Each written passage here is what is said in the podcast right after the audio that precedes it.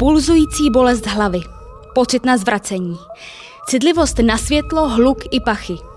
Nevíte, kdy přijde, nevíte, kdy odezní. Toto neurologické onemocnění sice neohrožuje život pacientů, může jej však značně znepříjemnit tím, že záchvat neočekávaně omezí všechny jejich běžné denní aktivity. To je migréna. Jakým způsobem má okolí přistupovat k lidem s migrénou a jakým co nejlépe může pomoci při jejich záchvatech? Záleží na tom, zda postižení migrénou se rozhodnou o tom okolí říci. Rodina to ví vždycky a rodina nejvíce pomůže tím, že vytvoří prostředí, kde je klid, ticho, temno a pokud možno nebude klást na postiženou maminku žádné požadavky. V zaměstnání je to někdy komplikované, některé mé pacientky o tom v zaměstnání nechtějí mluvit, aby nebyly svým způsobem diskvalifikovány pro některé činnosti. Říká neuroložka z neurologické kliniky třetí lékařské fakulty Univerzity Karlovy a Tomajerovy nemocnice. A také vedoucí lékařka Centra pro diagnostiku a léčbu bolesti hlavy Jolana Marková. Krásný den. Dobrý den. Za mikrofonem vás vítá Anna Beránková. V dnešním díle Moskovny si budeme povídat o migréně, kde se vůbec bere, jak se s ní dá žít a jak ji mít třeba i pod kontrolou a co třeba znamená v souvislosti s migrénou pojem aura.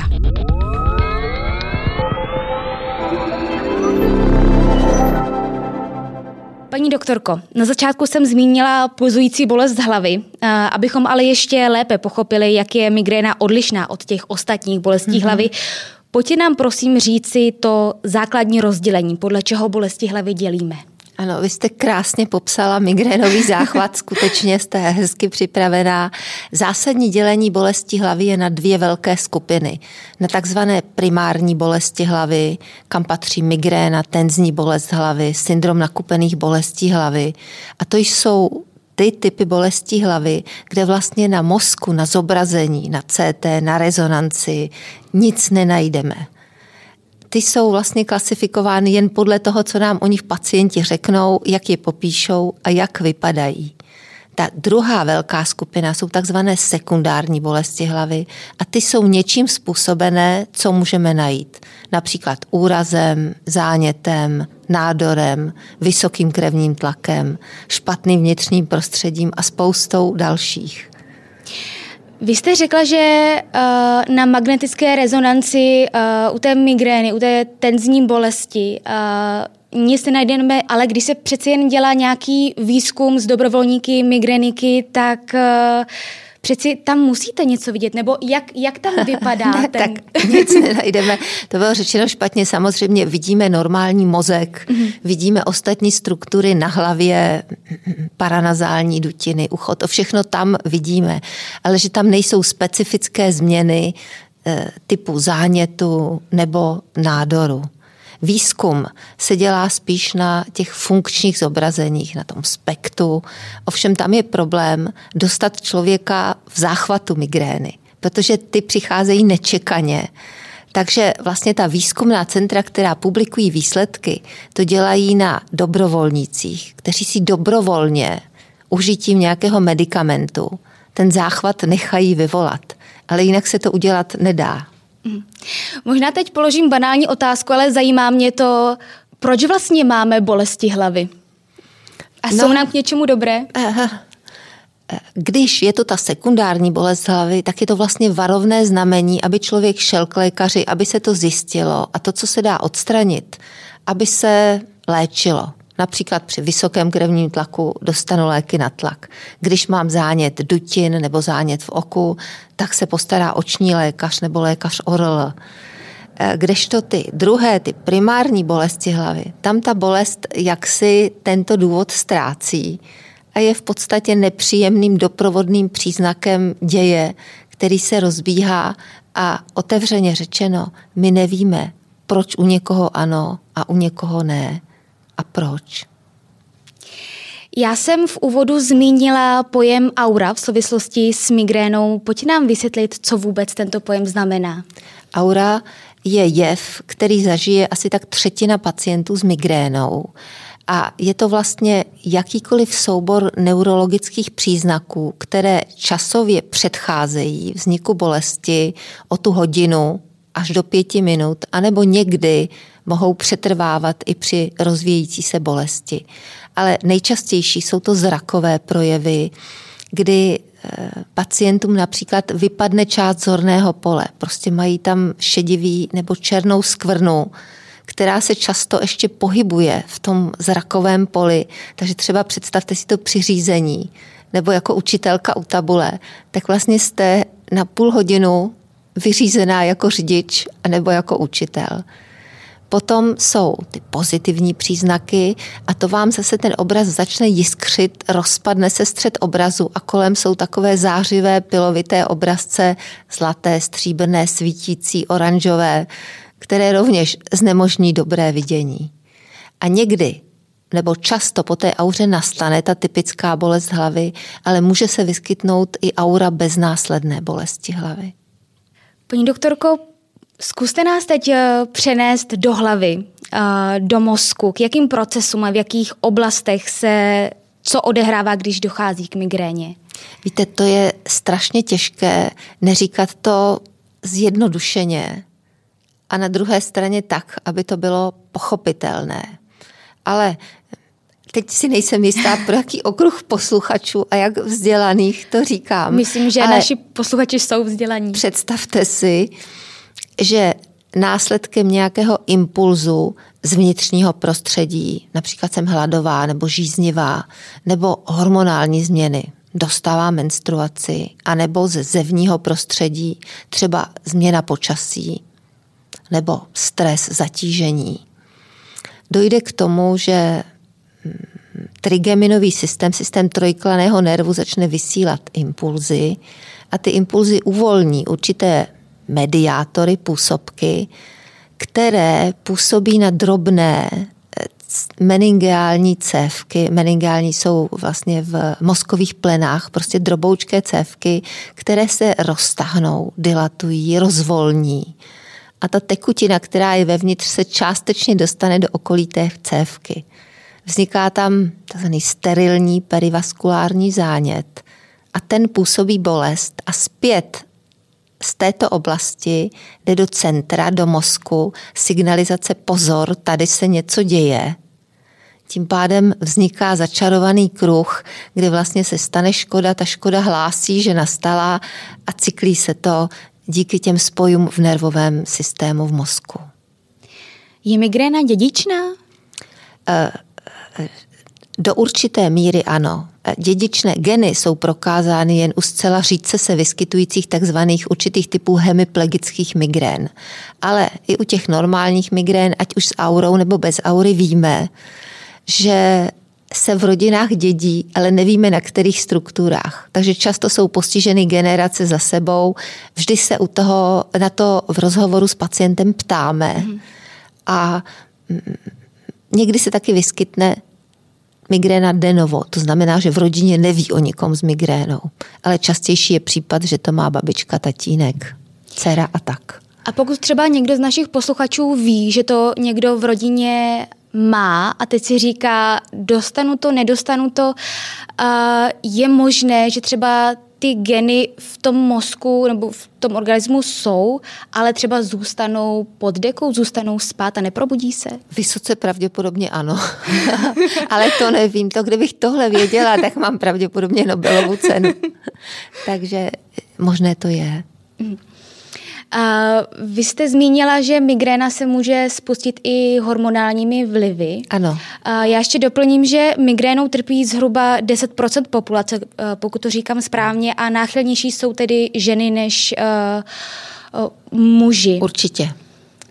Um, ale třeba v dětském věku mm-hmm. má migrénu víc chlapečků než holčiček a mění se to právě v období puberty a nástupu menstruace a od těch 20 let výš tak třikrát převažují ženy nad muži. Moje otázka uh, zní, uh, jestli mi můžete říct, jaké hormony na to mají ten vliv, nebo co ženy mohou uh, dělat, aby třeba ta migréna byla slabší, nebo aby třeba vůbec uh, se nemohou, neozvala? Nemohou v podstatě dělat po této stránce nic.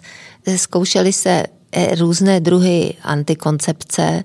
Ono se ví, že ten spát, to, že když dostane migrenička záchvaty vždy první dvě menstruace souvisí s změnou prudkou hormonu progesteronu. Jo? Ale migreničky ženy mývají spoustu záchvatů i během cyklu a to už toto ovlivnění není. Mm. Jo? Takže proč to mají ženy třikrát častěji než muži? Částečně je to určitě podmíněno těmi pohlavními hormony. A ta druhá část jasná není. Mm-hmm. Dostanu se tedy ke všem teď dohromady, k ženám i mužům, migrenikům a zajímalo by mě, jakým způsobem se s migrénou dá žít, jakým způsobem je možné ji mít eh, pod kontrolou. Vím, že každá asi migréna, každý záchvat bude originál, ale... Určitě. Tak vždy je důležité eh, konzultovat lékaře, si myslím, a pokusit se objevit zpočátku, když třeba je ten záchvat jednou do měsíce, optimální léčbu toho záchvatu. Když někomu stačí Můžu jmenovat léky nebo nemůžu jmenovat léky Můžete. v tomto pořadu? Tak třeba dva ibalgíny nebo aulín. Tak není potřeba mu vnucovat jakýkoliv jiný prostředek. Pokud tyto léky nestačí, tak potom přichází čas na specifická antimigrenika, to jsou takzvané triptany a ty neovlivní jinou bolest než migrénu a tu trigeminovou autonomní neuralgii. Na bolest zubů vám triptan nepomůže, nebo na bolest zad, na rozdíl od toho aulínu nebo i balgínu. Jo? A ty dokáží nejen zastavit bolest, ale i zastavit ty doprovodné projevy, což je nevolnost, u některých pacientů zvracení, ale ovšem pokud jsou užity včas. Ví člověk s migrénou, kdy migréna přijde a jak dlouho bude trvat? Jak dlouho bude trvat, to neví a záleží to dost na tom, jak se k sobě zachová. Protože, ale že migréna přijde, část pacientů má takzvané prodromy. To znamená, den předtím mají něco a u každého je to jiné. Někdo má hlad, někdo je rozmrzelý, někdo má pocity deprese, někdo chodí častěji močit. Je to prostě různé, ale oni vědí, že do 24 hodin ten záchvat přijde. Mm-hmm. A jak dlouho bude trvat, záleží na tom, zda mají uspokojivé léky a vezmou si je včas. A také, a to zdůrazňuji, že se po hodině nepokusí ten záchvat rozchodit, přechodit, řeknou si, je mi trochu líp a musím do školky pro děti, potřebuji dodělat něco na počítači, ale skutečně se mohou ty dvě nebo tři hodiny natáhnout v klidu nebo i pospat, tak pak ten záchvat většinou skončí. Pokud je potom léku úleva do té míry, že mi umožní pokračovat v práci, a já v ní pokračuju, že si řeknu, musím to dodělat, mm-hmm. tak potom jsou z toho někdy ty dvou, třídenní ošklivé záchvaty, když už vlastně ty léky jsou vyčerpány a tomu pacientovi nepomohou. Dají se takové léky vůbec eh, v kontextu s migrénou nadužívat, že jich člověk prostě bere příliš moc? No, to bez pochyby. To je eh, velká komplikace, zvlášť u pacientů, kteří mají časté bolesti hlavy, časté migrény a vzniká takzvaná v angličtině medication overuse headache, bolest hlavy z nadužívání té akutní analgetické medikace. A to je problém, protože pacient tím, že užije další a další lék, si vlastně spouští už ty bolesti hlavy sám. Už to nejsou migrény, ale třeba triptanové bolesti nebo ergotaminové bolesti. A z toho je cesta ven problematická. Kdy je ta správná doba, kdy má člověk vyrazit eh, za vámi, za specialistou, eh, aby zjistil, jestli tedy eh, má co dočinění s migrénou nebo ne a kam případně může za ním dojít? Tak já si myslím, že jestli je to migréna nebo ne, by měl urči, umět určit nebo umí určit každý běžný ambulantní neurolog, protože jsou jasná pravidla klasifikační Stačí, když se to projede, roz, pohovoří s pacientem a ví to. Pokud si není zcela jistý, tak jako další test je ordinace triptanu na bolesti hlavy. A pokud má pacient úlevu do hodiny, do dvou je v pořádku, tak to potvrzuje to, že je to migréna a není to jiná bolest hlavy. Za odborníkem v centru by měl jít pacient, kde neuspěje jeho praktický lékař anebo jeho ambulantní neurolog, kde se to pokouší léčit a ono to z nějakých důvodů nefunguje. Na co se na té prohlídce u lékaře eh, specialisty má připravit? Na jaké otázky případně tam pokládáte? Myslíte si v centru u nás nebo ano. běžně? Eh, tak tam protože jsme vlastně jako další instance, aby jsme pomohli těm, kterým nepomohli před námi, tak musíme zjistit eh, dostatek informací. Takže se ptáme, kdy se objevil první záchvat, jak vypadal, a taky pacienty si přijde po dvou letech nebo po 15 letech od toho začátku, tak jak se to během toho věku vyvíjelo, zda ženy během těhotenství měly obtíže nebo neměly obtíže, jaké léky na to brali, jaký akutní lék zabere, jaký akutní lék nepomůže a co vlastně všechno bylo zkoušeno. To si všechno zapíšeme a potom se ten lékař zamyslí a ještě jedna důležitá věc je s výhodou, když pacient přijde do poradny už s evidencí svých bolestí hlavy. To znamená s diářkem, a já vím, v červenci měl 8 dnů s migrénou, v červnu 5 dnů, v květnu byl na dovolené a měl dva dny třeba. Jo? To je velmi důležité, protože pak určíte strategii a i intenzitu toho, co užijete eh, pro potlačení nebo pro zlepšení stavu toho pacienta. Paní doktorko, pojďme se teď podívat eh, na samotnou eh, léčbu migrény. V 90. letech eh, byl první takový zázrak pro migrénu, vy jste ho zmínila, lék Triptan. A tím druhým zázračným milníkem je bioléčba. Pojďte nám popsat, o co, o co jde a jak pomáhá v souvislosti s migrénou. Biologická léčba není léčba akutního záchvatu, je to takzvaná profilaktická neboli preventivní léčba, která má za cíl snížit počet těch migrenozních atak, snížit jejich intenzitu, zkrátit jejich trvání a zmírnit doprovodné příznaky. To všechno dovede. A ta novinka je v tom, že se objevilo, že určitý mediátor v angličtině, nebo je to to zkrátka CGRP, calcitonin gene related peptide, má nespornou úlohu při spouštění ataky migrény. A byly vyvinuty protilátky, které blokují buď ten receptor toho CGRP, anebo samotný mediátor, aby se na ten receptor neuchytil, protože právě toho uchycení toho mediátoru na tom receptoru způsobí start toho migrénového záchvatu. Takže když se do těla jednou za měsíc injekcí dodá látka, která tohle umí. A jsou zde protilátky jak na ten mediátor, tak na ty receptory. Tak u podle mě 90% pacientů dojde k pronikavému zlepšení jejich stavu. Dá se migrény na dobro zbavit? E, léčením ne, někdy věkem. Že prostě v určitém věku to přejde ale také ne u všech a rozhodně to nikomu slíbit nemůžeme. Máte vy nějaké přání v souvislosti uh, s migrénou, ať už o informovanosti uh, veřejnosti nebo s výzkumem, jak by to mělo pokračovat dál a s léčbou? Eh, tak určitě naší maximální snahou je pomoci lidem, kterým předtím pomoženo nebylo. Takže se snažíme získat co nejvíce informací. Na našem pracovišti se účastníme i klinických studií s těmi novými léky. Takže v zásadě to máme osaháno dřív, než to přijde na trh. A těm pacientům, který to v tom klinickém zkoušení pomohlo, se to pak pokusíme zajistit. Eh, je to teď báječná doba eh, protože vzbuzuje naději do budoucna, protože kromě těchto látek jsou v výzkumu ještě další, které také vypadají velmi dobře.